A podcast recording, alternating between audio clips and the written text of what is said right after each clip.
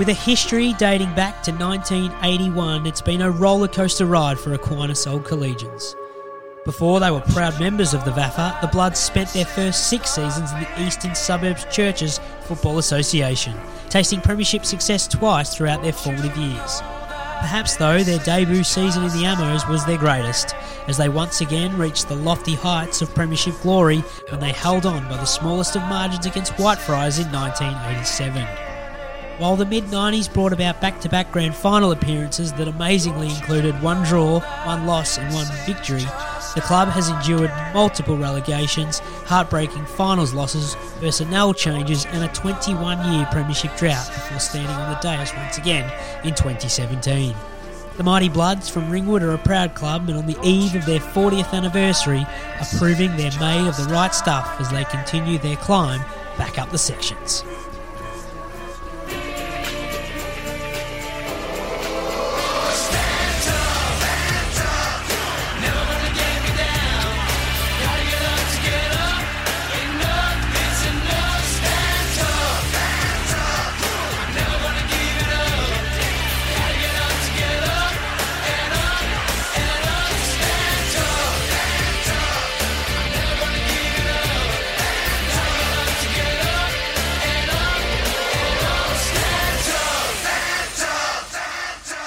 Hello, everyone, and welcome to another edition of the Club in Focus podcast. All thanks to Mequicare, been around since 1959, a proud partner of the VAFA, and it is with great pleasure we can look at the Aquinas Old Collegians Footy Club, a club that started back in 1981 didn't join the VAFA until 1987. I'll tell you all about that in a moment. My name's Joe Pignataro. Looking forward to bringing you this edition. And of course, I don't do these editions without the help and support of the great man, the voice of the Ammos, the best looking man of the Ammos. He's now added to the notes that the beard is going strong.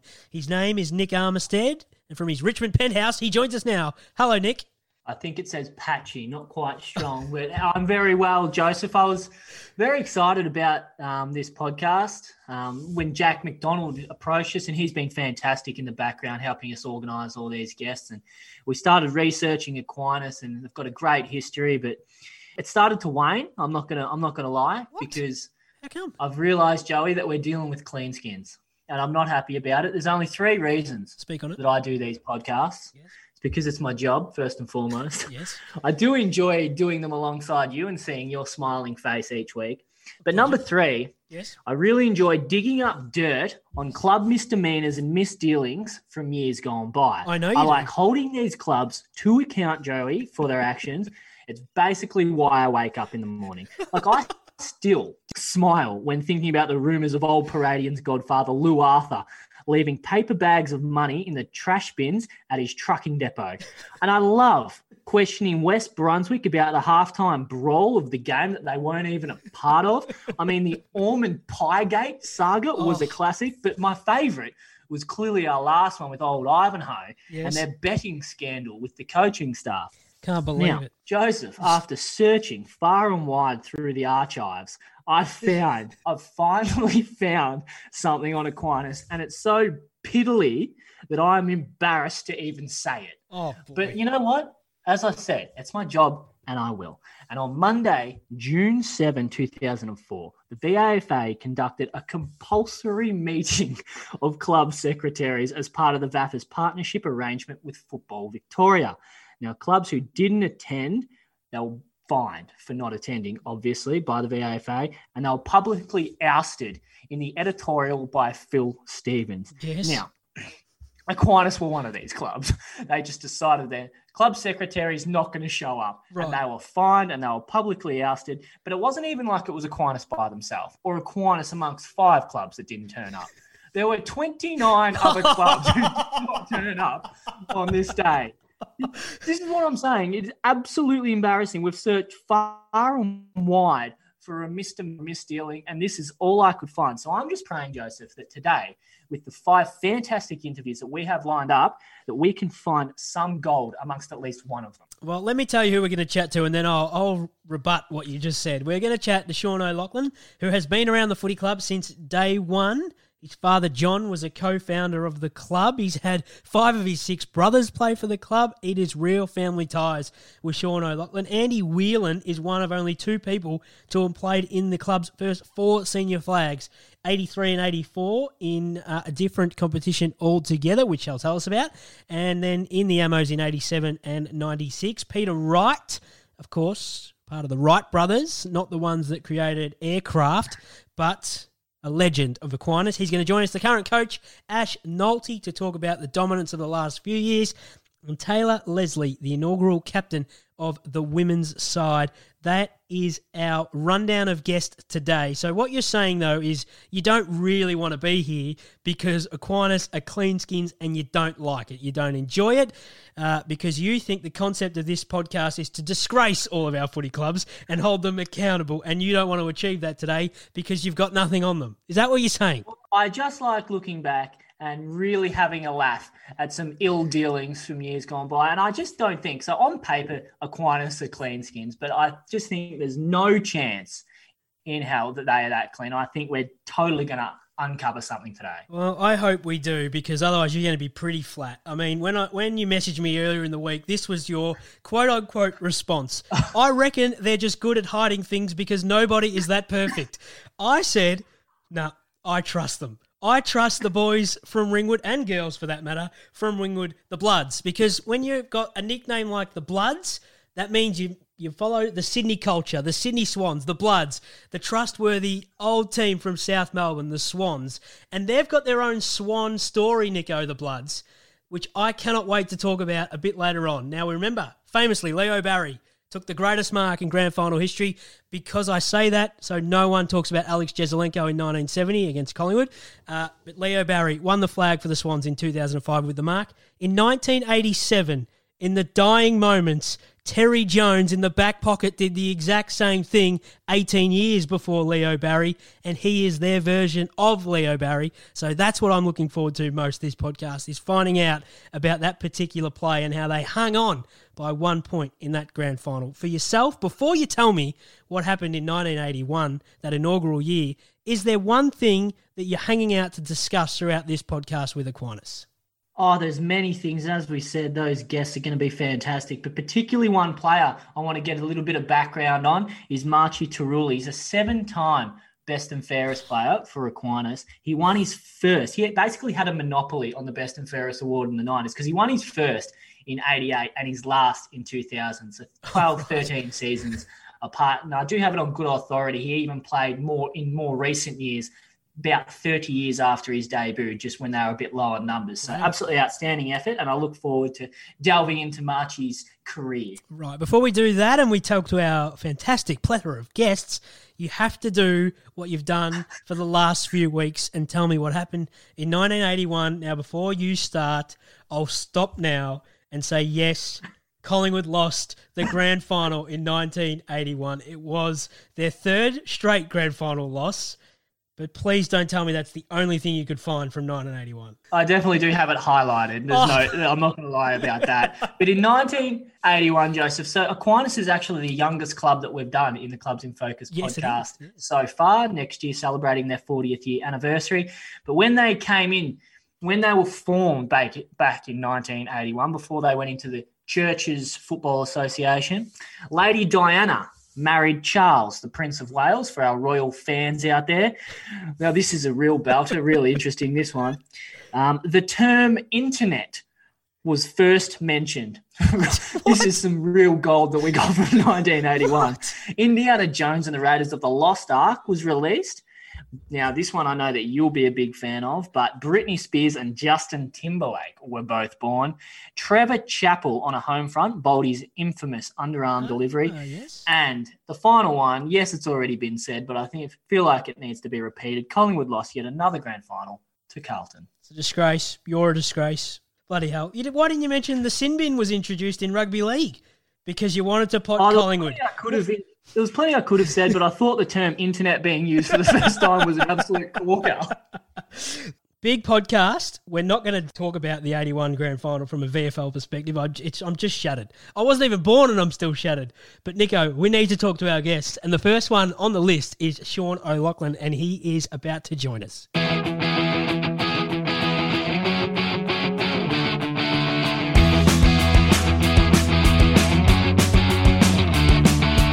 Well, Nick, let's dive right into it. We are talking all things Aquinas today the Bloods, the green, the red, and the black. And one man whose family name has been there since day one back in 1981 is Sean O'Loughlin. His father, John, was a club co founder. He's had five of his six brothers play for the club, as well as a daughter, four nephews, and two nieces.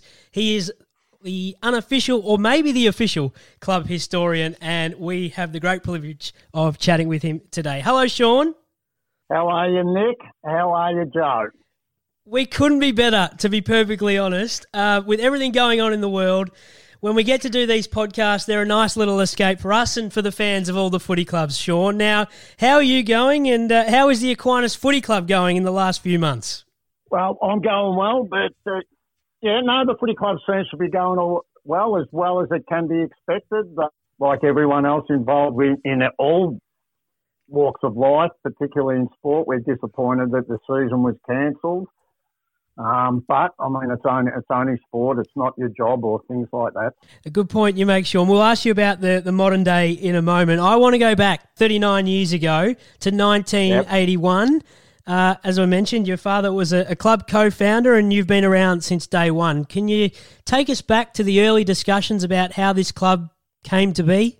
Look, it started with uh, my dad and like-minded men um, from the community. I mean, it, it, was based around a Catholic regional college, Aquinas, in Ringwood, and um, I, I, can remember the initial first meetings and that, and they formed a bit of a committee, and my dad was uh, John was the vice president. And then I remember we all went out. We must have got some lists of uh, people from the school and from the local parish priest.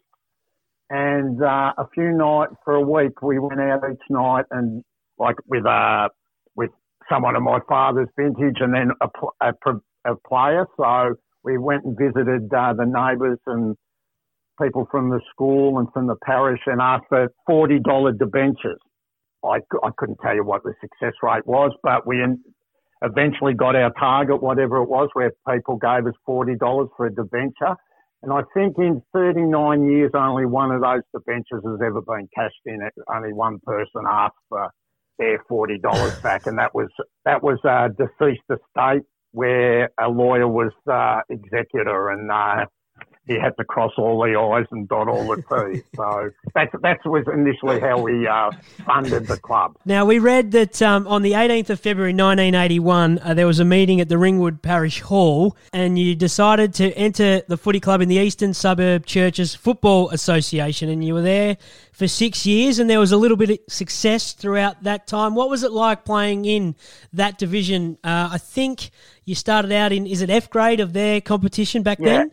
Yeah, Look, it was really weird because on any any game, the say if your seniors were drawn to play at home, you played at home and the reserves played away. Like if you're in the twos, you never got to see the ones play and Vicky Verka. Like there was no such thing as double headers and that. So it was it was really weird. All the games were at two o'clock on a Saturday afternoon, and I know for us, like I weren't that good a player, Joey. So I was more a twos player than a ones player, and um, so many games were down. Like we were in Ringwood, were down um, in the Sandbelt, down like Mentone way, down. That that seemed to be where we were playing down yeah, right. around that way a lot. So every second week you were driving down there. Always in at the Matthew Flinders on the way back for uh, some oh. supplies. Oh. So. Don't mind the sound of that, Sean. Now, I do want to ask, as Joey said, you did have some success in 82 in the reserves, 83, 84 in the seniors. And then after six years, you made the move to the Ammos. What were the discussions that went on? Uh, uh I guess the reasons that you came across to the VAFA? I think the initial reason was that we saw that it was a little limited, the, um, the ongoing thing of the churches. It was an extremely rough comp. Maybe we, we thought that the amateurs was a better way to go. We didn't want to get into paying players. There was some little bits of paying players back there in the churches, like in any suburban league, and we didn't want to get like the administration were get against that, so we explored the amateurs and um, were fortunate enough to uh, to be accepted into them, and um, I think that was 87. We went in. I think we won the flag the first year. You're um you're one It of wasn't a bad move. you exactly you're one of many clubs it seems, Sean, that when you join the Ammos, you win the flag in your first year. So uh, you joined that illustrious group. When when you came across to the Ammos and from all the discussions we've had, reserves and seniors play at the same ground and one game's before the other. What happened to the club when you got that opportunity to play at the same ground as your senior side?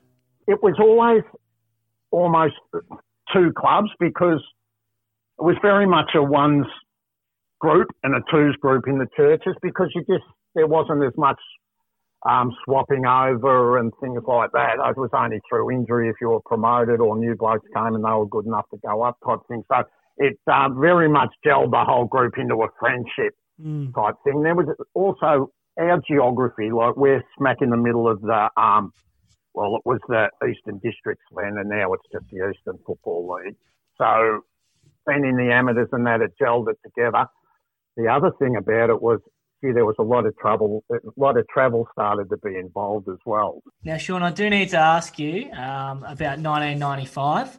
Um, it's been it's been a great positive conversation right now, but unfortunately, in 1995, you had the drawn grand final against St Leo's Wattle Park, and then you came back out, unfortunately, the next week and lost. What are your memories, I suppose, of um, Well, playing? my in a personal me- my personal memories aren't good. I uh, I actually played in the replay. Um, it was the only final I uh, was fortunate enough to play in the ones. I remember Clark was playing at centre half back, and after half time, Clarky kicked about four on me, and that was all she wrote. So it wasn't a pleasant uh, thing.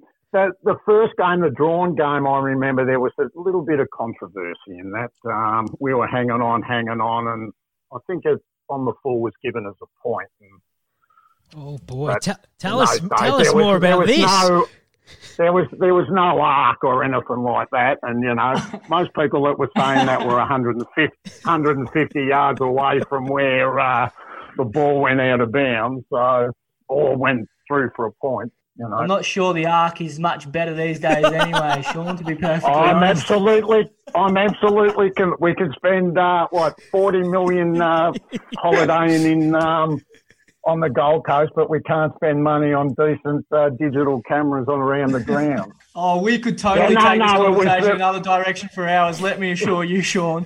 Let's go to 1996 then. 12 months later, you're back. You were captain coach of the reserves, and you tasted that ultimate success. Yes, yes, that was good. Yep, no, we had a lovely year. That yeah, we had we were a very good side. There was a lot of um, ups and downs. The the ones coach Brett Davison liked um, blooding blokes twos into the ones, and that by the time we the the seconds got to the fi- the finals, we uh, you know we had a lot of ex- ones experienced guys in that team. But it was a great year uh, that year. Two flags, always a nice way to go. I noted at the start of the chat with you, five of your six brothers have played for the club. Did you get opportunities to play alongside your brothers in the same team?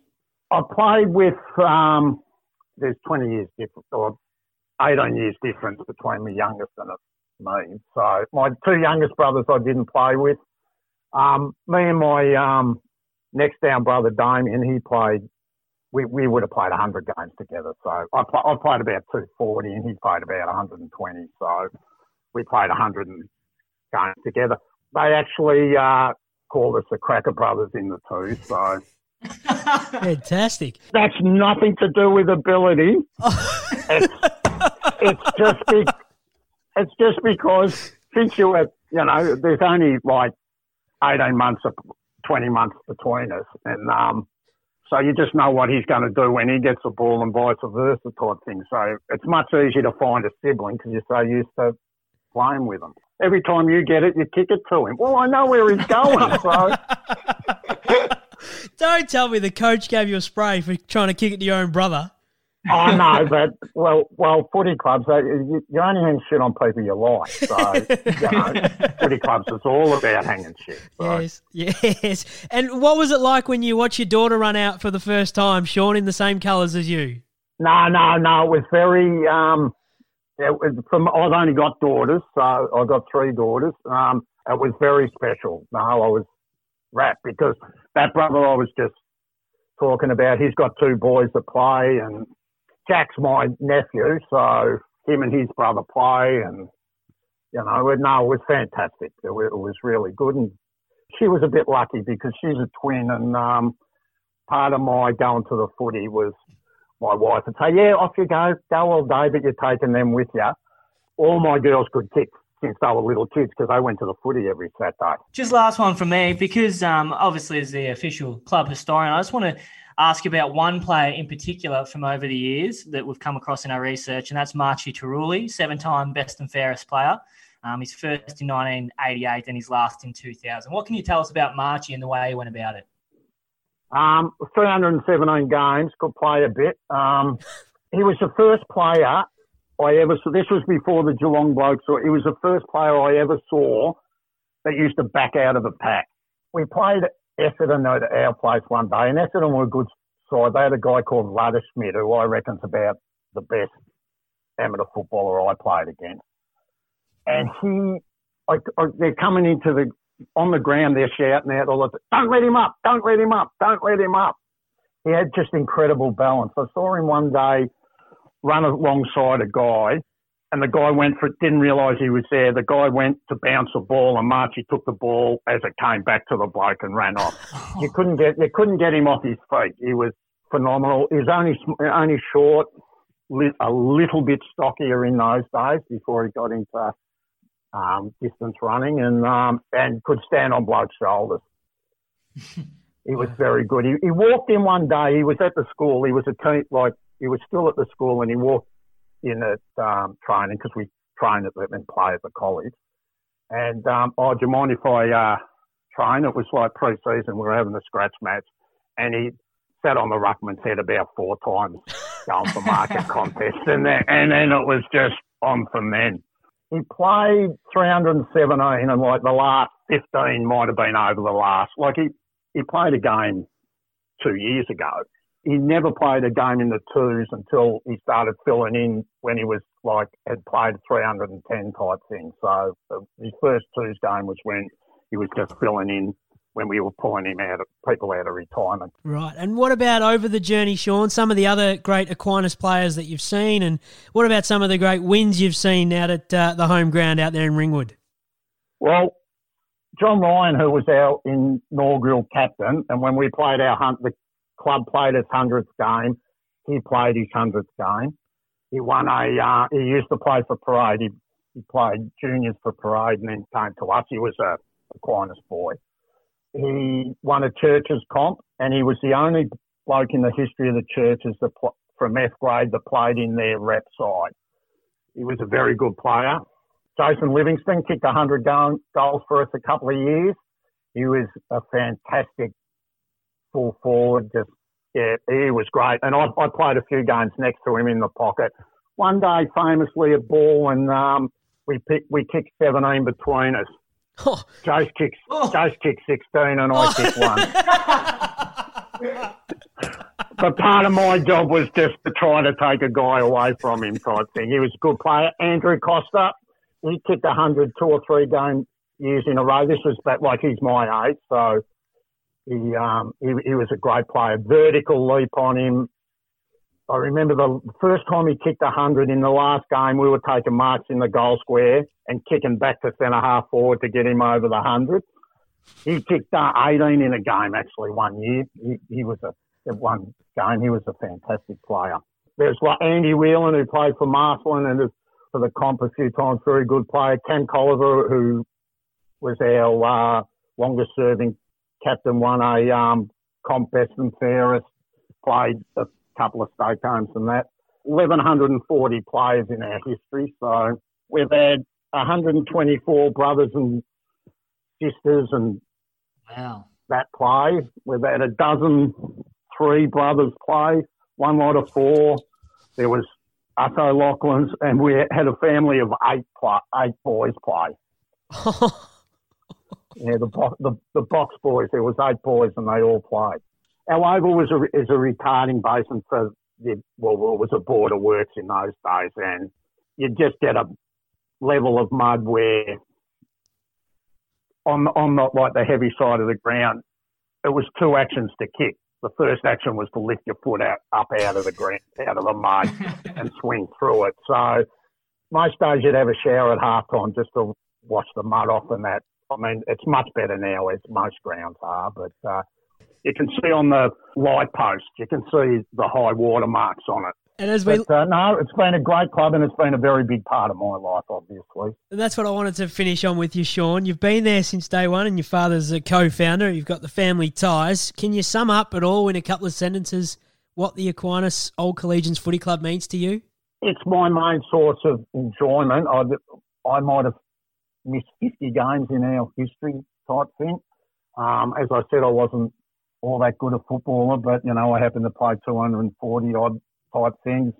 My mates now, since school, my own, really my only mates since then have been um, people I played footy with.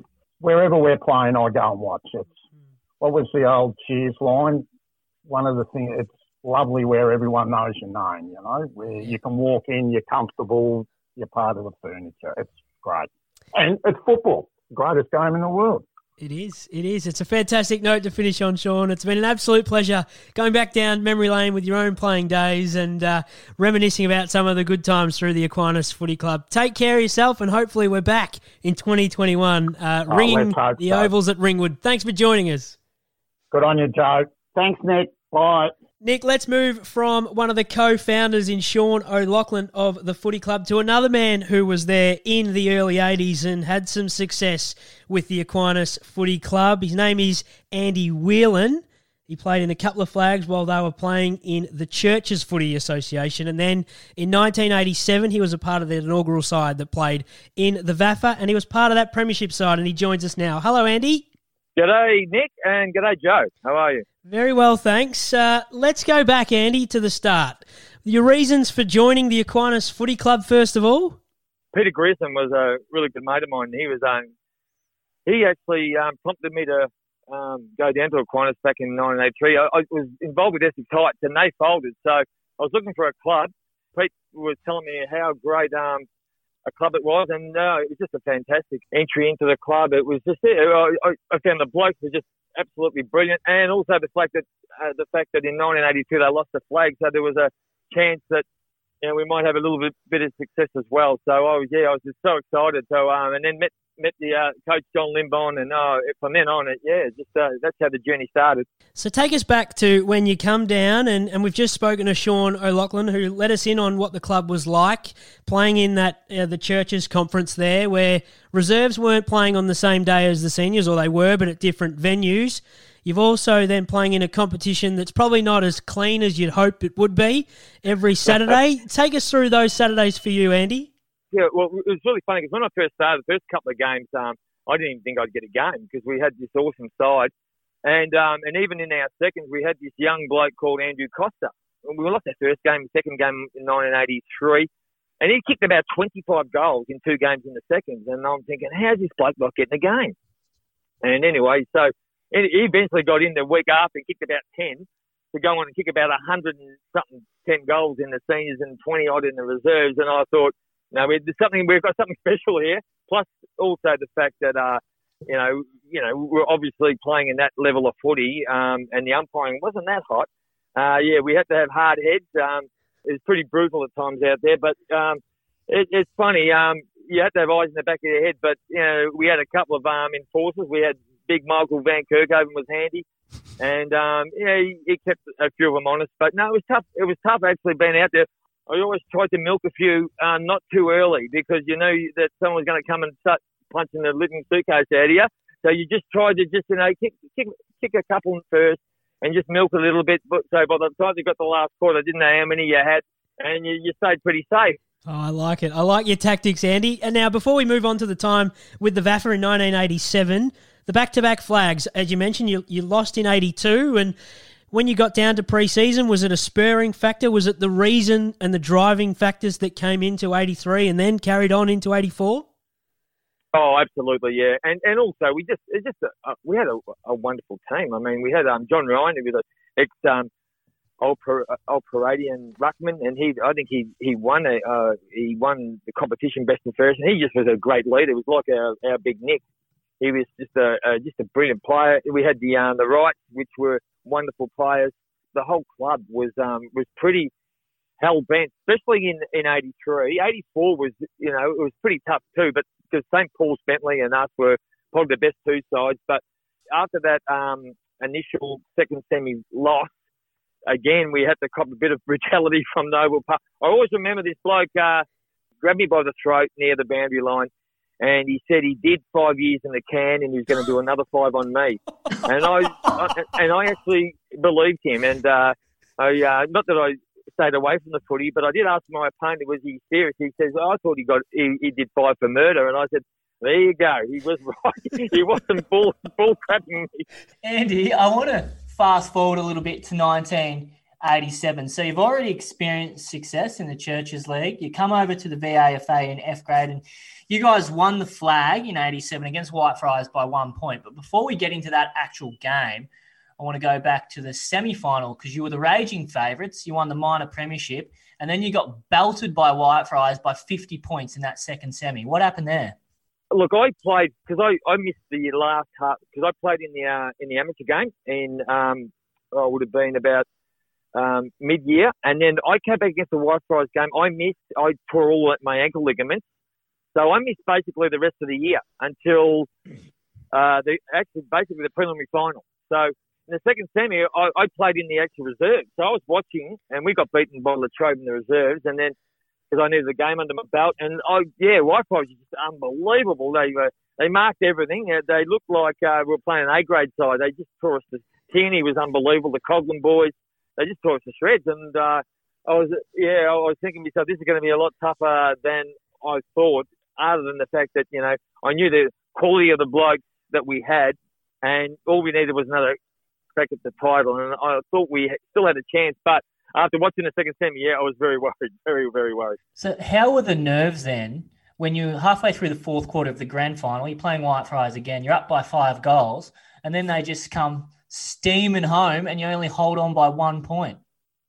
Well, in that game, we lost our centre half back Chris Flighter, who had been doing a fantastic job job on Bonnyman, and he was kept relatively quiet. Well, of course, he went off with an ankle injury, and of course, you know what it like with structure. Once he went down, um, yeah, Bonnyman went to full forward, and then all of a sudden, it was like as if it was like Wayne Carey down there. He started plucking them from everywhere. I'm going, you can't, this can't be happening. I was on, by then my ankle was stuffed and I was on the bench and I'm thinking there's not much I can do. And, I, and we couldn't get it down to our forward line. And, and it was Terry Jones, uh, the wonderful Terry Jones, who was able to pull off Mark of the Century in the back pocket, although it did sway that way. Uh, I think Barclay, um, Dean, um, the Barclay uh, coach, his son, was having a shot from about 50, 50 metres and then got a 50, a 15 metre penalty. And he's gone back with the old talk, you know, and we couldn't believe it. Anyway, I'm watching and he scooted off the side. Terry takes a, a solid mark. We kick it to the boundary line. Dave Phelan makes a cracking um, smother. Then he gets cops one high, and then the siren rings out, and I'm just going, oh well. Anyway, we start dancing, jumping all over the joint. We uh, we we even though it was put it this way, yeah. The, thank God I'm not. I wasn't 60, uh, Nick and Joe. It was yeah, it was quite. It was, the heart couldn't have taken any more. I tell you.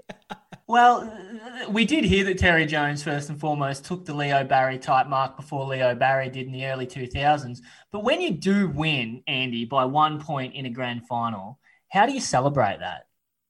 Oh, look, you know, it, it's really um, it's really funny because I um, it's relief because you know when you're in that 20, you know, 30 points up with you know 10 minutes to go, you think you're, you're home and you start thinking about drinking. You start thinking about, you know, telling everyone great stories about, you know, our third flag. And, um, and I think that's the problem. I think you lose sight of the fact that Whitefriars are, a bloody good side. And, you know, you only had to give them half a sniff. And that's what, that's, that's, that's what happened. It's just a, they just got it on a roll. And when you get on a roll, you can't give a, yeah, you can't give a sucker an even break. And they just, uh, yeah, they took it to us. But yeah, the celebration was amazing, Nick. Like uh, all grand finals are, no matter how you win them or how you get by them, they're just wonderful experiences. And there's a brotherhood. You know, once you're playing one, um, you just get this uh, amazing brotherhood with the blokes. And it's the unsung heroes. Because in that grand final, there was a, you know, Greg Clark, who probably played in our second flags in a couple of the previous. had the, had the game of his life. Um, there was, you know, um, Stevie Bell, he was terrific. Mark Wilkinson, now he's the best finals player I've ever played with. Um, rest his soul. He um he um again just produced another magnificent game. It was just a yeah. I mean, all the all the gun all the gun players stood up. And John Ryan kicked four. Uh, yeah, it was just uh, it was just amazing. And myself playing pretty poorly. Um, in fact, I reckon the bloke I was on was going to get the norm had uh, had I not. Uh, um, had we not won the game, there's no, no doubt about that. Now, Andy, I want to ask you about 96 in a moment, but before that, in 87, uh, earlier on in the podcast, uh, we always try to run through some misdemeanors and some off field indiscretions or even some on field indiscretions. We can't seem to find anything of any note on Aquinas. But I did note that in round 18 of that season, you went down to Williamstown CYMS, and the match report says that the Williamstown players seemed unusually cordial with the umpire, suggesting maybe there was a bit of a match fix on.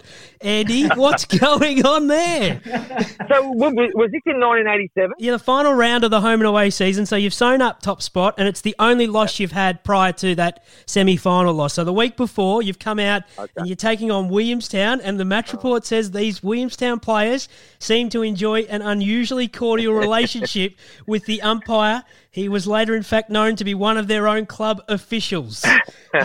Well, you know, um, not surprising, uh, Nick. I did a bit of umpiring um, in our uh, reserve side, and you know, I wasn't partial to the odd decision going our way. So all I'll say about that 87 is that uh, I didn't I didn't play in it, so I can't know whether the umpire was favouring us, but I would assume that. Being a being a stalwart of, of Aquinas, I probably would have played a couple their way as well.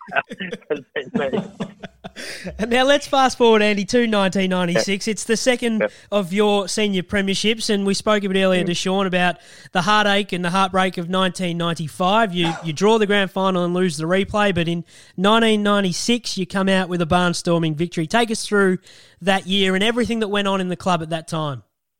Oh well, there's you know we lost um, um, one of our greatest players um, in 1995 um, on the uh, 10th of the 11th yeah um, of November in a tragic accident. Um, Mark Nemma Wilkinson, and he was uh, he was just the, the greatest, well one of the greatest, obviously one of the greatest players that ever played for us. But that gave us, if we didn't need any impetus to actually um, um, to go on and win um, 1996. So that he that was defining um, in, in, in in that day alone. But I I came back in '95 for a bit of a cameo because um, uh, Livo, in case he fell over, Big Jake Livo, who was just a wonderful player. So I didn't expect to come back in '96, and I, I got a phone call again um, late in the year. so I only played about three or four of the, the home and away games to come back and play in that 96 league, as I did probably the year before. So I, the whole year aside, I didn't never did a pre-season. So how that year went, I was missing a lot of it. So it was the boys were definitely. I know that for a fact that when I did come back, that there was no way knowing we were going to lose that 1996 grand final. I, I can, I know we lost the second semi, but we were galvanised to win that game no matter what. Um, eh, not only for the club, um, it was it was a bit of a drought because '87, um, like I said, nine nine years, and there was just um, you know there was me and Shane Livingston, Shane Livingston, who uh, was a 300 game champion, um, three time premiership player at the time, became a four time premiership player. He was the one um, that you know that that's dearly resolved that these champions, you know, and then you, you add to that Andrew Coltrera, which was an absolute the, we're blessed to have this young bloke. He played his first, uh, not many games because he was under 19. Came in in the grand final 6-4. And of course, we know Andy Coltera's career being a, a triple A grade leading goal kicker. He was just a wonderful player. So we had we had a lot of things going for us. Um, and of course, in saying that about Andy too, he had his jaw broken in the second quarter.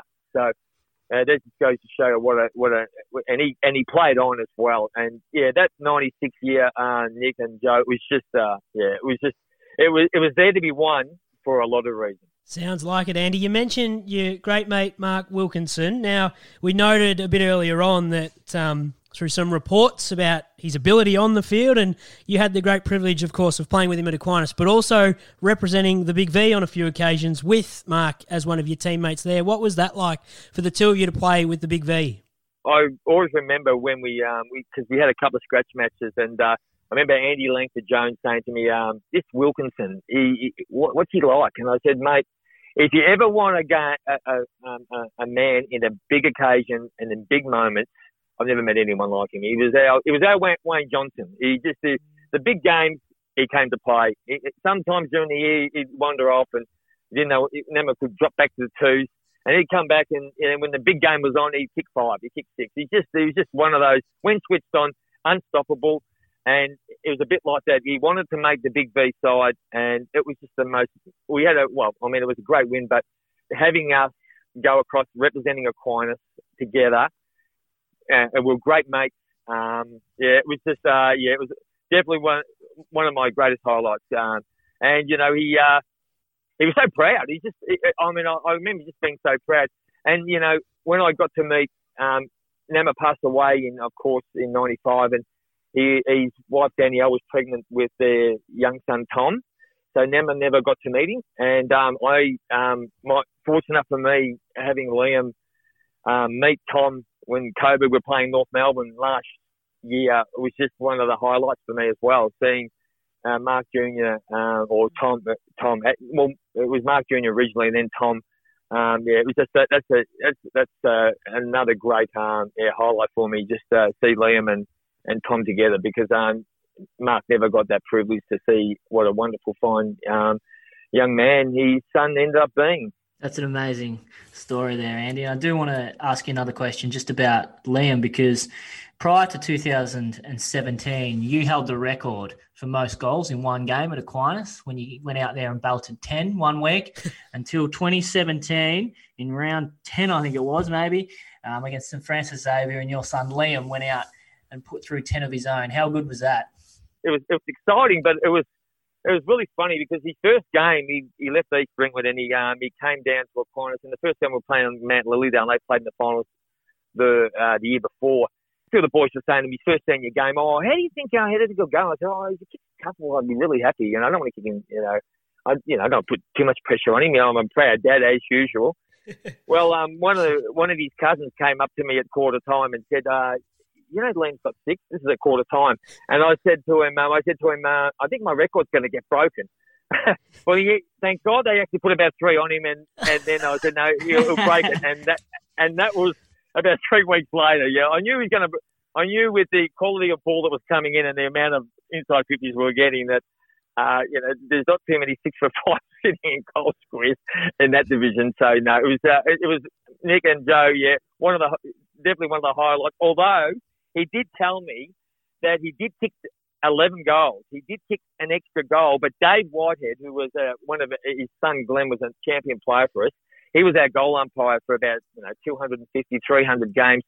And Liam said he definitely kicked the goal. And Dave Whitehead said, "Look, mate, I couldn't let you break your old man's record. Sorry, I couldn't pay you that one." So Liam still claims he kicked 11. So I'm saying, no, mate, on the scoreboard it's 10. You never beat me. You never knocked me off. But Dave did come out later and say to Liam, yes, mate, uh, sorry, mate, but I had to do it. You, you went beat your old man. So yeah, I had a bit of inside there work there um, going for me, uh, Joey and Nick. So yeah, it was uh, a genuine stitch up. Yeah, well, later, it's just uh, and you're talking about umpire stitching you up. Um, there's, a, there's there's one little scandal that you can uh, you can uh, go back on. That is simply amazing. We might have to launch an investigation into that after this podcast, Joey. I do want to. I just do want to finally ask you about um, the end of 2017. Um, when Liam was selected to tour Ireland and represent the Big V, and yourself and the family all went over there. How'd you find that experience? Oh, it was wonderful, Nick. You know, um, that's one another. I mean, I'm being very fortunate enough to have many highlights in my life, but uh, yeah, that was just wonderful, and and just the people and the Irish, because you know we've got that great connection in Ireland um, with um, my grandparents being um, born there, and uh, I remember um, Liam uh, got interviewed by Mark Vine on the station um, SEN about the trip, and uh, it was quite funny. Because he explained that you know we went to Ireland and his grandparents came across on a boat as refugees. I said, "Lee, we're not refugees. we were, you know, they, we, were, we were we're new, we were, we're a new, my friends are new Australians coming across. But no, it was just the most wonderful, wonderful experience. I mean, I and not only that, but the uh, like Liam said at the time, it was just lifelong um, friendships, and um, you know, just the diversity and um, um, and just the mateship, and and also him coming from a lower grade. Um, I, I, we I just thought you know they might not think Liam was good enough, but they just welcomed him with open arms, and it was and then turning up late, you know, going to Old Trinity the, uh, uh, the year after. Uh, he made so many friends there, made his um, his jump into A grade the year after even easier because of those connections and yeah, the Tommy Jocks and uh, Hibbard, uh, um, um, uh, oh, just, uh, all the names escape me. Um, but yeah, they were just they, were just wonderful, wonderful, wonderful times. Um, um, and um, yeah, so was, yeah, I just I just loved it, uh, Nick uh, and Joey. It's just a uh, I, I can't put it into words at times because I I, I look back on it. Uh, it's like a, you know it was only yesterday. You know where we're across and you were wonderful over there, and you and that's where the amateurs are, are just brilliant. I mean, they give these experiences to young kids which normally never ever could attain to, um, especially coming from the lower divisions and. Uh, to get that experience for someone, it, it was, it was, it, it, no doubt helped forge where he is at the moment. Um, that experience, and it gave him the confidence that you know, uh, and, and the people just just believe in uh, in you, and and then those connections there. It's just yeah, wonderful, wonderful, wonderful time, uh, boys. It was just wonderful. Just uh, in closing, I just want to. Uh, we um, we also lost um, in in 83, 84, um, we had the most wonderful coach, um, John Lindbon, and he um, he um, he was the best coach I ever had. And uh, I, I, I did an ode before he passed away, and all the boys, I gave this after our 83, 84 back to back premiership. And I just want to read you out an ode I wrote to, about um, the Bloods and about John Lindbon. Is, is that okay? Go for it. Absolutely. Yeah, so this is, it was called the Bloods, and, um, and this is how I started. It was arriving at Aquinas in 1983 on the bottom oval, John and me shaking my hand. So you work in a bank. Over there, son, you're on 40 flank. He's chiseled like you, and he has a steely stare. I could read his mind. Killer beware. Bankers on plumbers, proddies on mix. Running into Hodgie, or was that a ton of bricks? Get up, son, came the Lindbom spray. An early, an early lesson in you train as you play.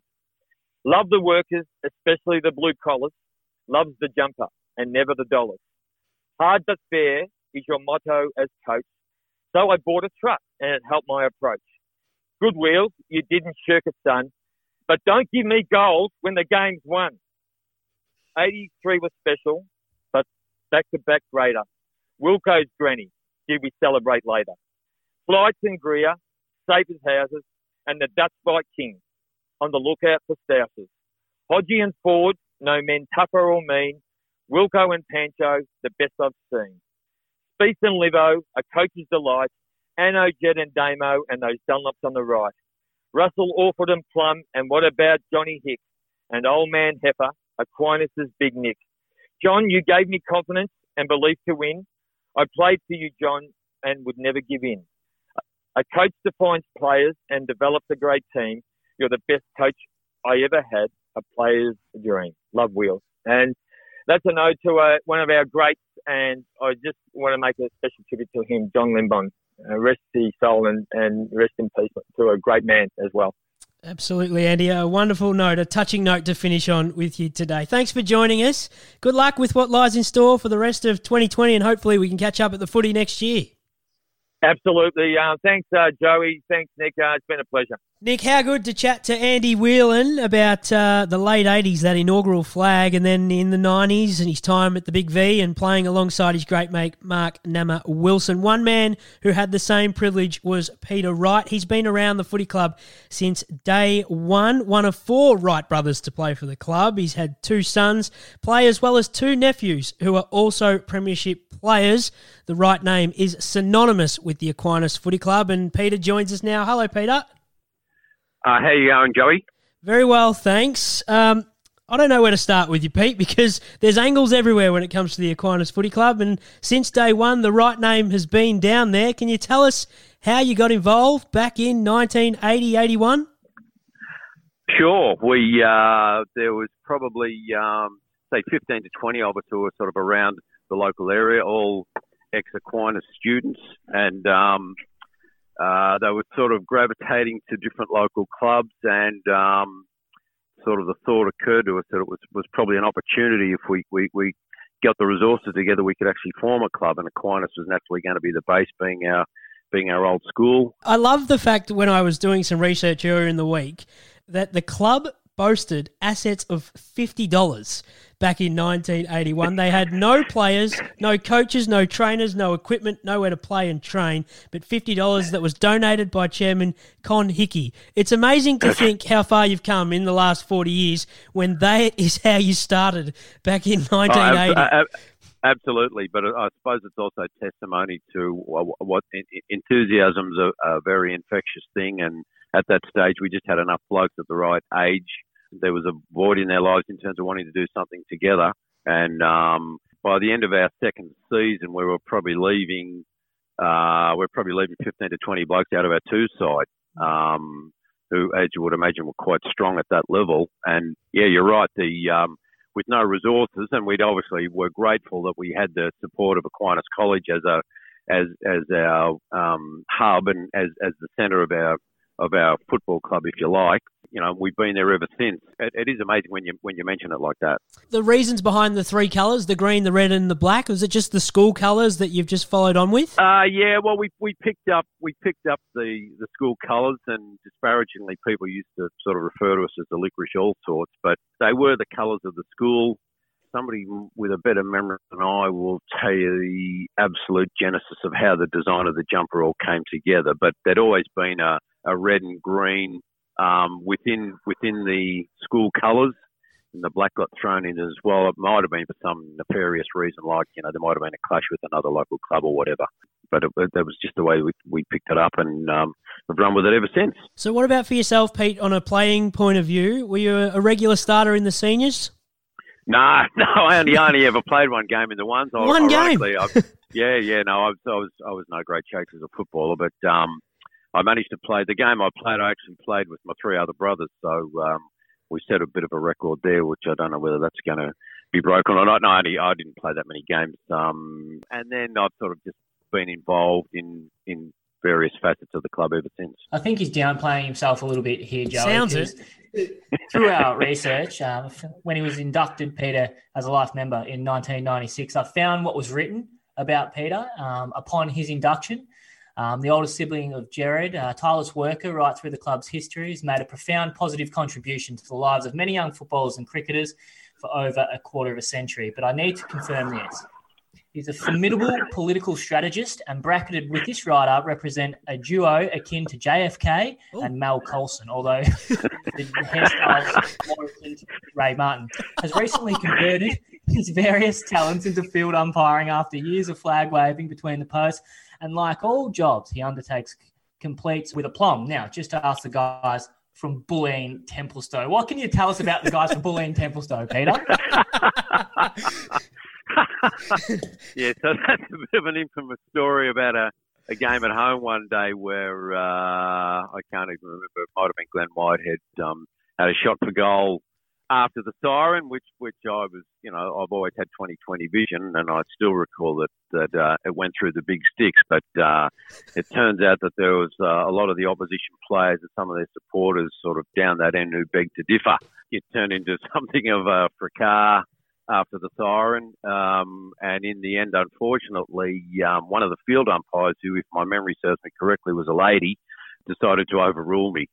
So um, that that that became a bit of an issue, but um, I still had uh, several blokes on the field who swore black and blue to me that it was a goal. But sometimes these things happen in the, the heat of the moment, so um, no, it's probably best I leave it there. And before we do move on from this great write up, I just need to confirm whether the hairstyle was more similar to Ray Martin or JFK back in the day. yeah, well, there's uh, I go away on a golf trip every year with about uh, 25 other past players, and um, because we've now reached the, the second half of our lives, the term tamperer gets floated around a bit um, rather disparagingly, and it's sort of been levelled at me from time to time. So uh, by that identification, it's probably closer to Ray Martin than JFK, but I still beg to differ. now, Peter, in 2020, of course, a lot of people will remember this year for a lot of different reasons. Um, 1996, as Nick just mentioned, you, you had that great award bestowed upon you. The club wins a premiership 12 months after losing a grand final replay.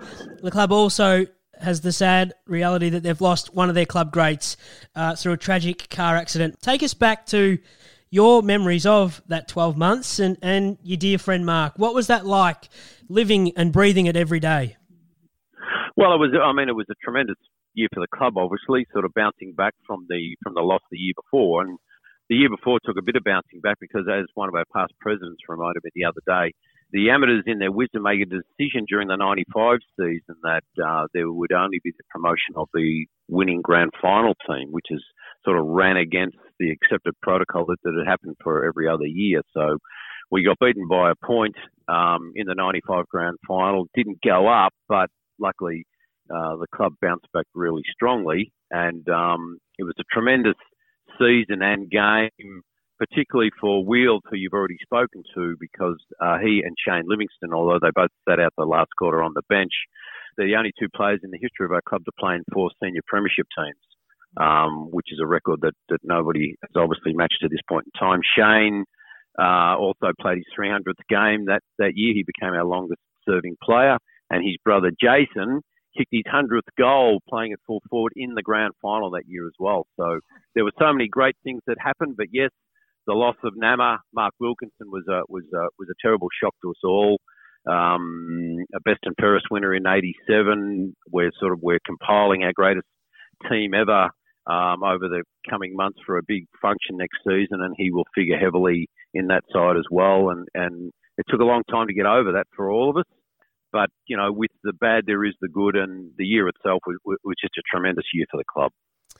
I read um, a piece when his son Tom was uh, picked up by North Melbourne in the rookie draft uh, a few years ago about the club still has his number four jumper hanging up in a frame in the club rooms as a reminder of that his is, impact that, around that the footy club. Um, Pete, what was it like? I mean, what is it like now when they when new people come to the footy club? Do they find out about the influence Mark had on the playing group back then in the uh, early nineties?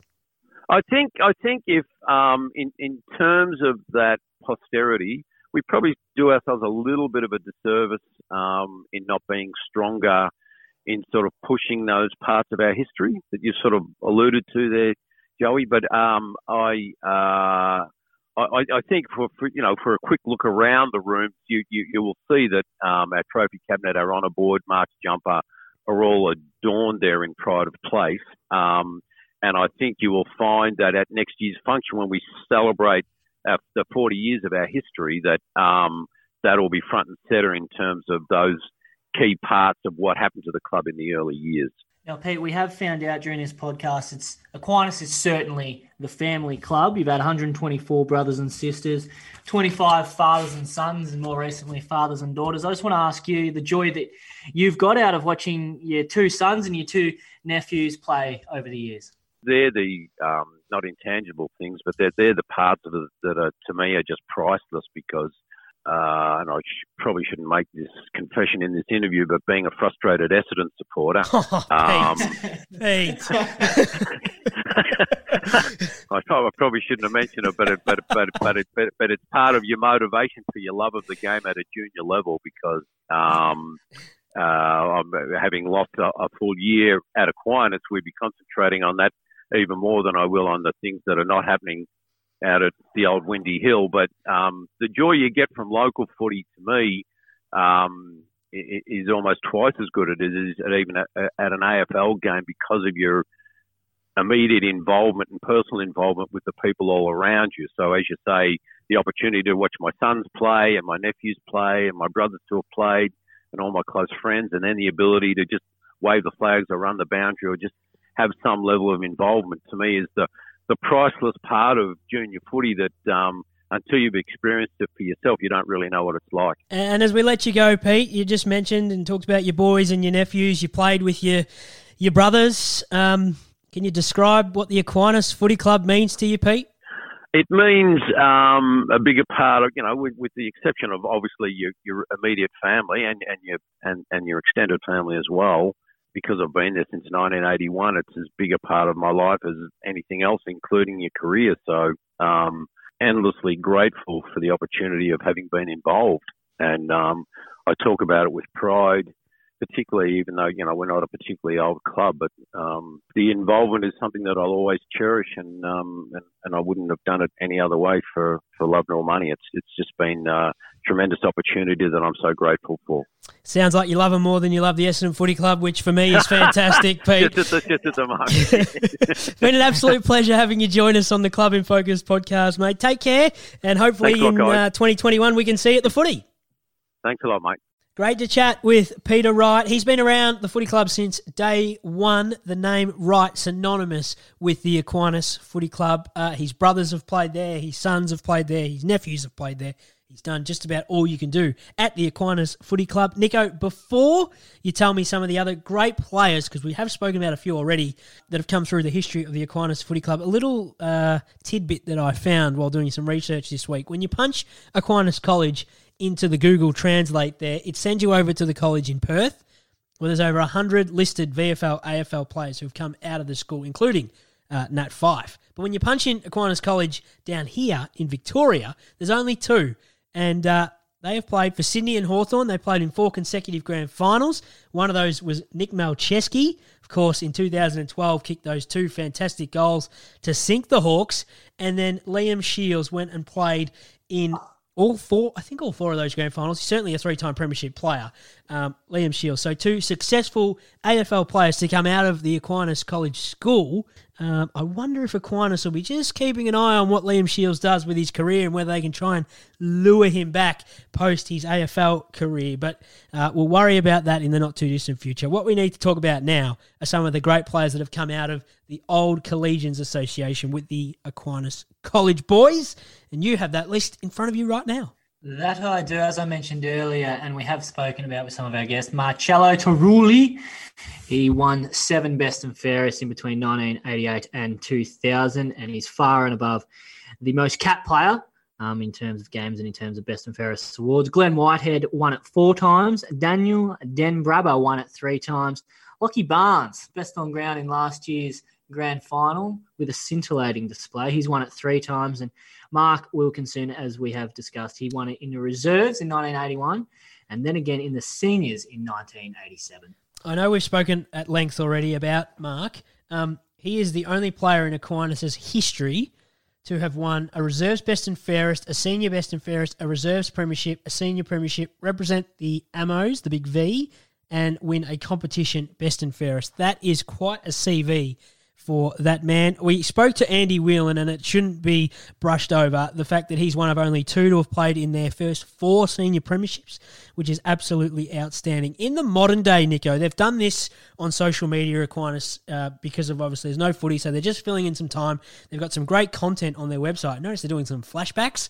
Uh, there's a fantastic bit of footage out on the Facebook page, which we might repost uh, throughout the week. But they've done recently the best backline players for the senior men's team between 2010 and 2019. And throughout the rest of the year, I'm sure they'll do the midfield and the forwards. But these are the top 10. They had hundreds of responses come in via the Survey Monkey. I know you are a big fan of the Survey Monkey. That's what they run theirs through. So these are the top 10 from 10 down to 1 the best defenders of the last decade at Aquinas. In number 10 is Damien Lord. He played 48 games over six seasons. Uh, number 9, Michael Van Roy was named in the best 20 times from his 43 games uh, across that uh, period of time.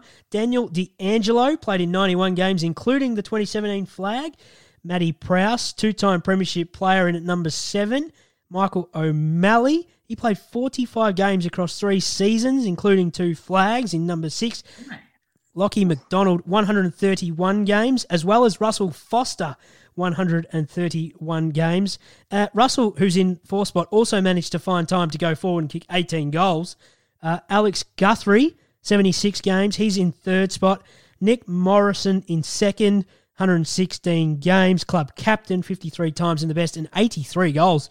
Running halfback flanker, perhaps 83 goals across the last decade. And in number one, you mentioned him just there, Lockie Barnes, 142 games across the last decade, two flags, club captain, 2015, 16, and 17, 67 times in the best, and kicked 23 goals. They are the top 10 defenders of the last decade, as voted to by the Aquinas fans via Survey Monkey, which is fantastic to see. And no doubt, Nico, in time, of this list of 10. Some of them will eventuate and become life members of the footy club. And I believe you've got a couple of those in front of you right now. That I do. So we've got 43 in total. John Ryan being the first life member of the club in 1991.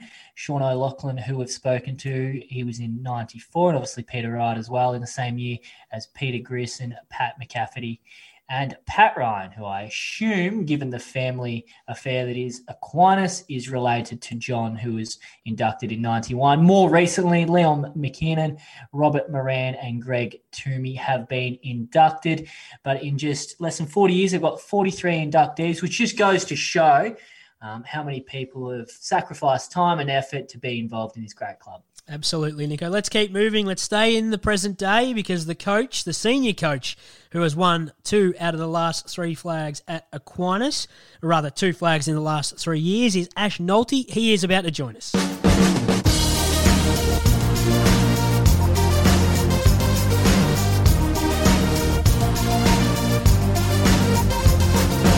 Fantastic to be talking all things the Aquinas Footy Club today on the Club in Focus podcast. Wouldn't be possible without the help and support of Mequicare.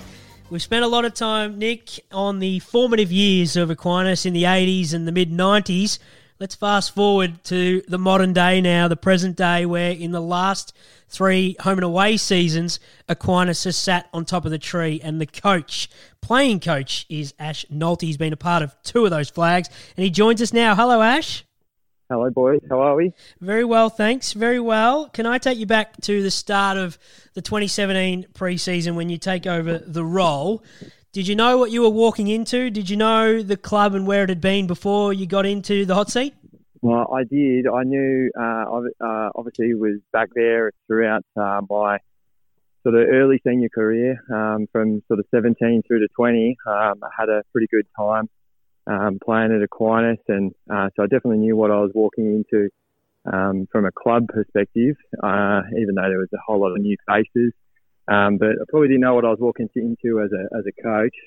I had no idea what I was doing. I guess was uh, definitely excited um, for sure to get started, and it was uh, yeah, it was fantastic to to get that opportunity back then had it changed much, Ash, from the playing days, as you just mentioned, as a, a late teenager, early 20s, to you coming back as a coach? I noted that uh, uh, through the research, there'd been multiple relegations, a couple of uh, preliminary final defeats, a grand final loss, player exoduses, and a 21 year drought when you took over as coach. But the vibe around the place, had it changed much through the time between when you were playing and when you came back? No, no, probably you probably hit the nail on the head. Probably just the personnel um, was probably the biggest change in terms of the um, you know the culture and the vibe. It's it's always been um, pretty prominent at the at the club. Um, sort of the real close mateship um, and the close ties with the with the college has always sort of been ingrained. So there is definitely the personnel was the biggest change. Um, you know, from a couple of the older guys who had, who'd been there back uh, back when I was there, and then fast forwarding, you know, some close to ten years later, uh, just a whole lot of new faces, and and then um, obviously getting back and introducing the under 19s in the in the years just before, um, you know, gave us a whole lot of uh, new input from the school and the and the relationship from the from the college. So um, yeah, definitely it was more to do with the personnel. Um, but in terms of the uh, the values and the and the uh, and the great club that it is. That uh, that wasn't changing. That's for sure. Ash, how do you look back on that first season as it unfolded? Uh, you took over the reins, but you're also playing. So you, you guys took out the Div Four flag, but you were also named best and fairest as well. Did it exceed all your expectations? Oh, absolutely. Like you couldn't uh, write a better script, I guess, um, for a first year and as a, as a coach and as a player. I mean, I, I was very humbled to be able to um, to get the, the best and fairest. Uh, the boys will give me a bit, bit of grief that I reckon I was writing their own, my own tickets, but um, the uh, no, it was, yeah, you, you just couldn't write a better script for it, boys. It was like you know to come out and win a grand final in the in the first year, and look, we had pretty high expectations from the start. Um, you know, when we when we when we got there, we wanted to implement a few things between a few of the guys I brought over from the previous club, and we just wanted to be really positive about it. And they'd been sort of, um, like you mentioned earlier, just going down the grades a little bit in the last couple of years, and we just wanted to get them to back to enjoying the footy and creating a little bit of hype and a little bit of expectation from them. So to win the granny in the first year was just, you know, it definitely exceeded the expectations. Um, but I'd be lying if I said that, you know, I, I didn't think we were capable from the very beginning. Uh, I really thought we were a red hot crack. And how were the celebrations after the first of the two grand finals? You came up against North Brunswick, had a good win. Uh, how did you guys celebrate it all? Yeah, well, the first one was um, the first one was probably uh, much more, I guess, enjoyable than the than the than the second. Probably just because you know you you just it's just so exciting. It's such an exciting period of time, and um, you know, it's just uh, I, would never actually won a, a, premiership as a player either, so that was a big tick for myself. And um, the celebrations were definitely long and long overdue, and because we had the reserves win the win the flag as well, it was a big celebration for the club, and there was a lot of relief for the club, and a lot of um, you know just happy to get to get um, you know out of the division that we found ourselves in and, and start progressing a little bit more. So it just gave everyone a lot more belief and a lot more encouragement. But it was definitely a great celebration at the club. Um, we were able to go back to the school and really enjoy it back at the clubhouse. So everyone uh, kicked on well and truly. So then you consolidated in Division Three in 2018, but you've come out again in 2019 and you've taken down Manningham Cobras by two points. How does the 2019 flag for you sit compared to the 2017? Oh well, um, just uh, comparatively, it was uh, the backstory of that is you know we unfortunately lost one of our uh, one of our young boys throughout the year, tragically passed sort of halfway through the year um, in Tyson Noise, and um, so I guess the 2019, whilst we you know probably set out the season with a great expectation that we could do it, um, particularly after our strong finish to 2018, it was a very different motivation towards the end. For me, it was um, a, just a massive sense of relief, and for the boys, um, I probably would say it echoed the same that we, we really had a strong message that we didn't want it to define them and define the season, and we didn't want them to think that they had to pull off a miracle to and, and win this thing, you know, just because of what we'd sort of gone through. But uh, when we found ourselves in the granny and, and we gave ourselves a chance, and it sort of all panned out that way. And Manningham were fantastic um, throughout the whole season and, and throughout that, that grand final. They were immense.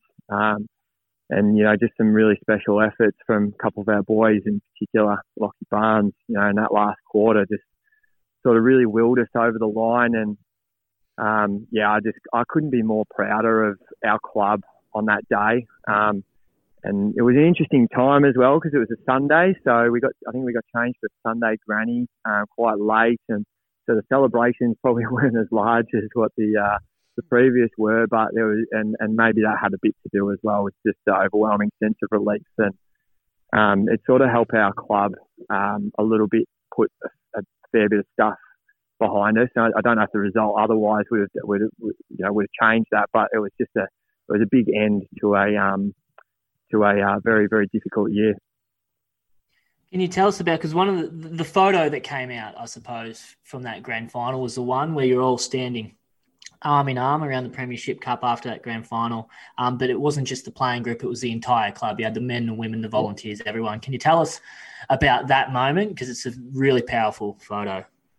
Yeah, yeah. Um, well, look, I had the uh, I had the foresight of wanting to be able to do that. Um, you know, when all the when it when the results sort of went our way, and, it sort of stuck in the back of my mind that it was something I'd like to do if, if it did go um if it did go to plan on the day. And um, the whole reason is is that um we we genuinely believe that we're building something very very special um, out our way and our little mud patch at Aquinas, and um, and it's it's just a club that's really built on a on a really deep connection of, of friendship and mates, and you know there's family ties that go back so long, and I know a lot of clubs probably share that, but we've really drawn on it um, lately and and the last couple of years, and um, you know it, it, just with all that we went through, it, it really rocks it really rocks the club, you know, wholeheartedly, and it was immediate reaction just to do that, because you know it did affect the whole club, and the whole club just rallied together. So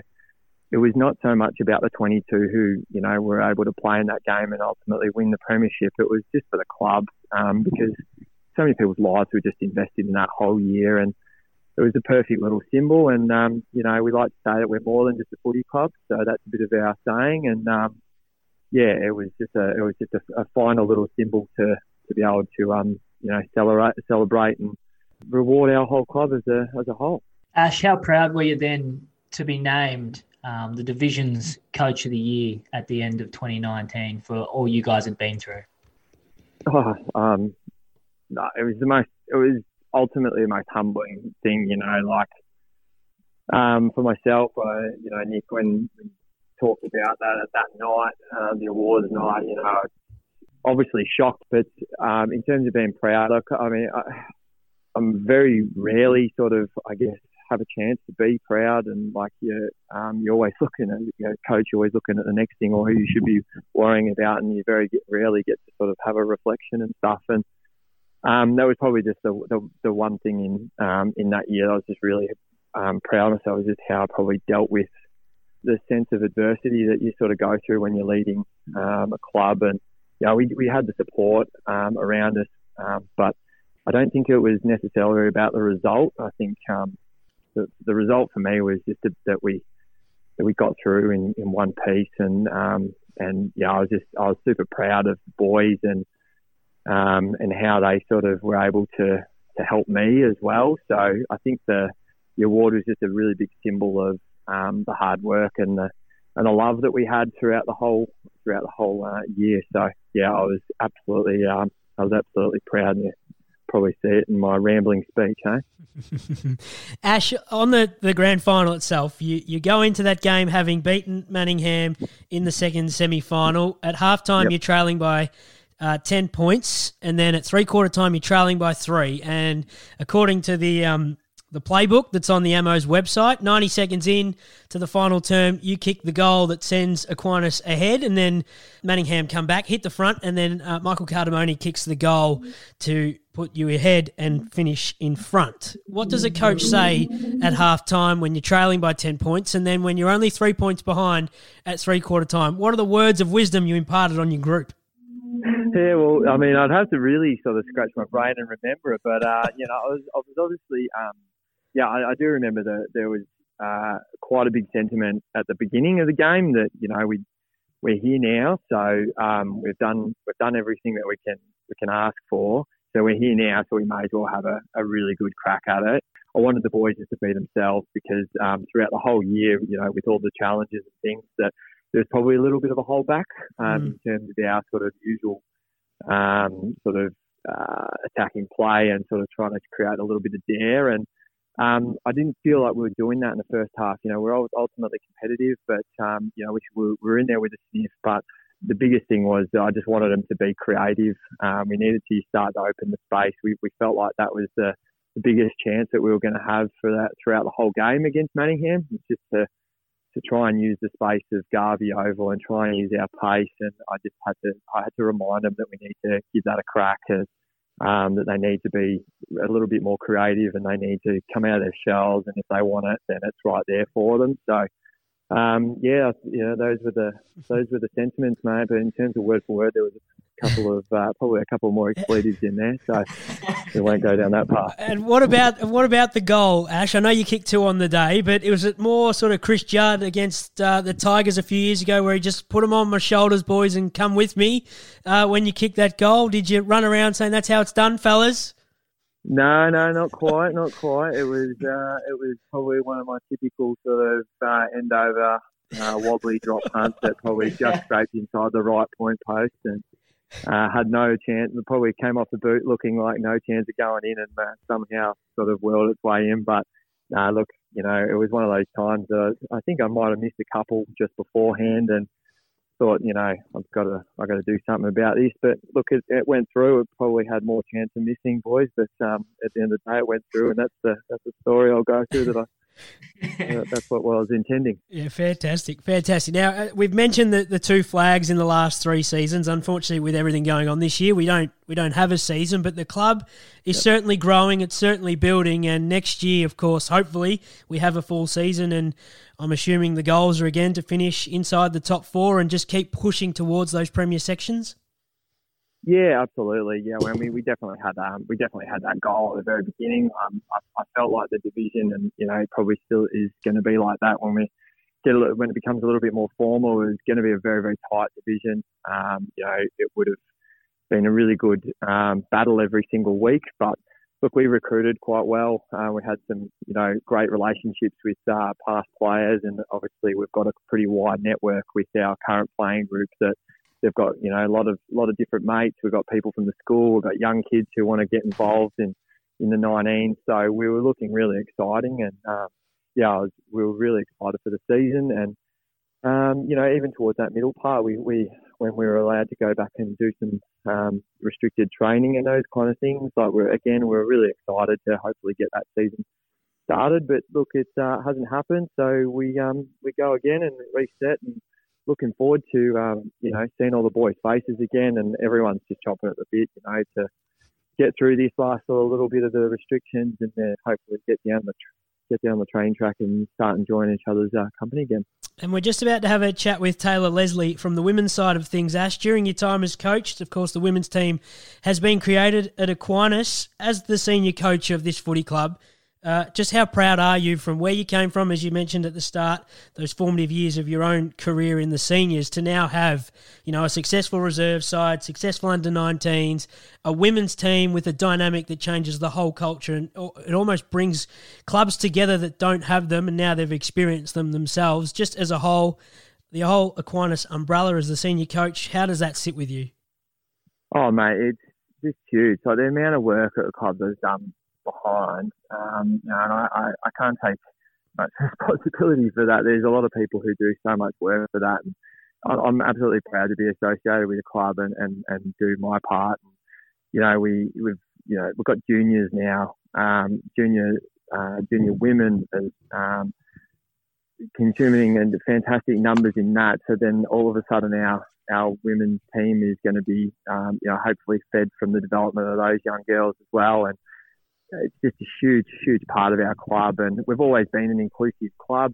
You know, like you said, it, it's a fantastic transition for any football club to to um, have women uh, women's footy involved, and yeah, I'm absolutely stoked. It's um, definitely definitely helped um, progress our club um, further and further. And uh, yeah, the excitement that happens every year when we start preseason stuff, it's just it's just magnified. The excitement's just magnified because you know we've got over 100 130 um, players on the list, and it's just yeah, it's just a, a, a, great place to be involved with. Well, Ash, your coaching record suggests you only win flags in odd years, 17 and 19. You, are not very good in even years, 18 and 20. Of course, there's an asterisk next to 20, but we look forward to a flag in 2021 with the Aquinas boys under yourself, Ash. Thanks for joining us. No worries. Thank you very much, boys. How good to hear from Ash Nolte, Nico, the senior coach of the Aquinas Footy Club. And we did just ask him about his thoughts on the fact that the club now under the umbrella has successful under 19s, successful reserves, successful seniors. But in the last couple of years, they've also got a successful women's team. And the inaugural women's captain is Taylor Leslie, and she joins us now. Hello, Taylor. Hi, thank you. Thanks for joining us. Now, we've asked all our guests so far today where it all started for them with their footballing journey. Now, of course, some of them back in the 80s when Aquinas first started. For yourself, a couple of years ago when the girls' team was set up, who got you down to the footy club? I went to Aquinas myself, and my partner was actually a captain of the seniors team. And he was playing there, and you watch everyone be a part of the club and you feel like you're sort of hanging around all the time, but you're not really a part of it. And it wasn't until Jack McDonald, he has three sisters, and you know they've been a part of the club for their whole life, and he was like, "Well, I need to get my sisters involved," and yeah, so that's how it sort of started, and we ended up with about 40 girls um, in the first year, and we've yeah kept them ever since. Did you know what to expect when you came down for the first night of training, Taylor? Um, not really. I mean, I'd probably only kicked a footy a handful of times before that.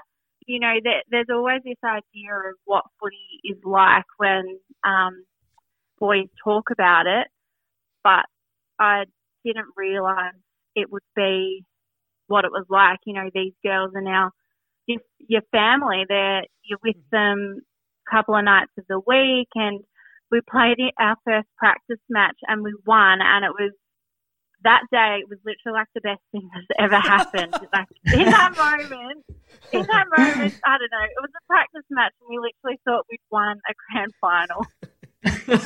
well, you've had your so you've had your first win in a practice match. Uh, a couple of weeks later, round one of 2018, you lost to Canterbury, but you didn't take long to notch your first win in the proper competition, and you won round two versus Yarra Old Grammarians out at Aquinas. Do you remember that game?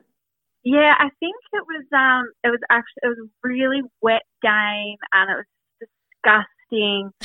but at the time, it nothing really mattered besides just being out there, and it was just fun. Everything about it is so much fun. So Taylor, when you come down and, and you just talked about a couple of wins, what are your goals there? Because you then get told or voted that you're the captain of the inaugural women's team. You're in fact you're a co-captain in the first year and a single captain on your own in 2019. When what's that like? How does that sit with you when you know four months earlier you're doing your first pre-season training? Um, I mean, at the time, you know, you, you we were more sort of worried just about playing and getting out there and getting a feel for it. Uh, that was really what our first year was about. And I think it's not really until now that I reflect on what it was like to be the captain that, you know, it was such an important role. But at the time, I, not that it didn't matter, but it wasn't just about being a captain. It was about being a part of the team and the club culture, which was, yeah, which is more important, I think, and just getting out there and having a go.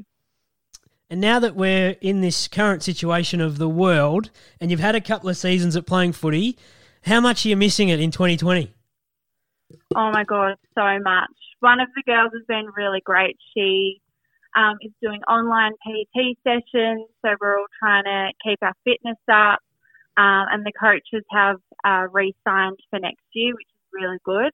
Um, but I think now it's more about, you know, we've had those two years to find our feet and, you know, develop our skills and, and really build a team. But now it's about seeing what we can do from here and how far we can really take it. And Taylor, you sound like the, the women's team sounds like a really close knit group. And earlier this year, you guys competed in run for MS Research and you raised thousands and thousands of dollars. What can you tell us about that? One of the girls was affected by it, and um, especially at the start of all of the pandemic, we were trying to find ways to stay connected um, and just support each other really through it. And so, yeah, we decided to run, and that's what we did. Some people were running together as much as we could. But yeah, as I said before, it, it's such a family and everyone just looks after each other and just such a great culture to be around. Taylor, I do need to ask you about your own performances. Um, clearly, a defender from what we the research that we we have done, but in 26 games as captain, as we've said, you haven't kicked a goal yet. Is there any is there any chance that the coach is just going to grab their favourite captain and just put him in the forward line at the end of one game potentially, so you can, you can kick your first goal?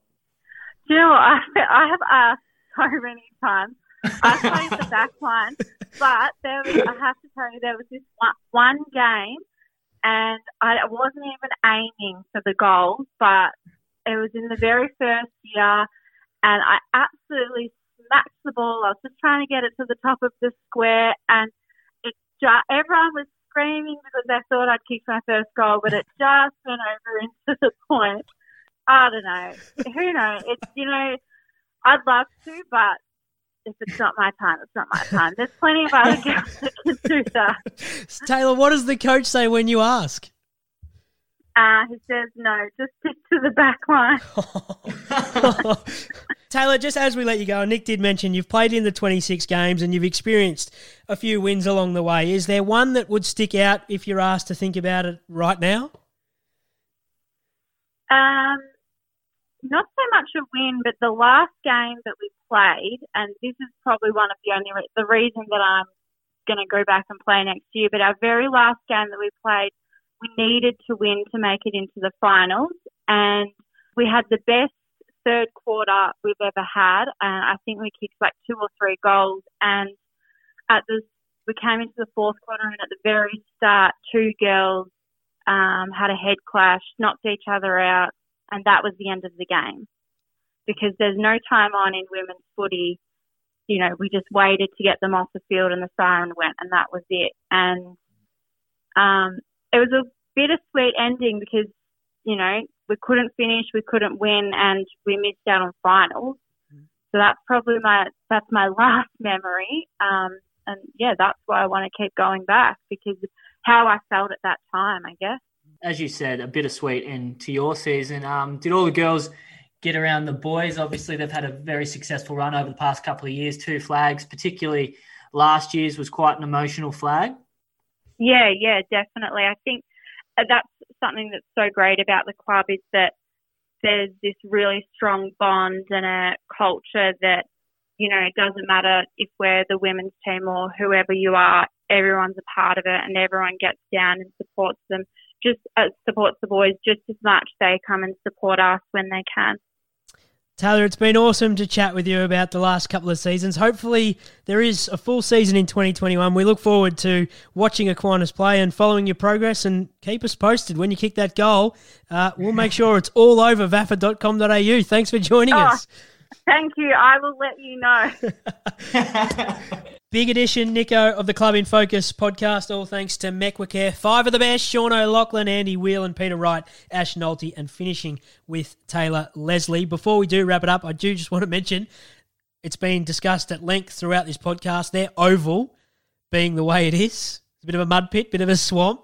Few things have been there. I've played at Aquinas uh, a couple of times and they are spot on. I've never left without a bit of mud in every part of my body on that ground. I do. I did tell you this throughout the week that when I was driving out there, no problem getting to the school, but finding the oval once I got there was just a nightmare, a total nightmare. it's like a maze, and I know people struggle to get out to the snake pit here in Essendon, but boy oh boy, is it tough to find the oval at Aquinas, Nico. Oh, that is so rich coming from a St. Bernard boy, let me tell you.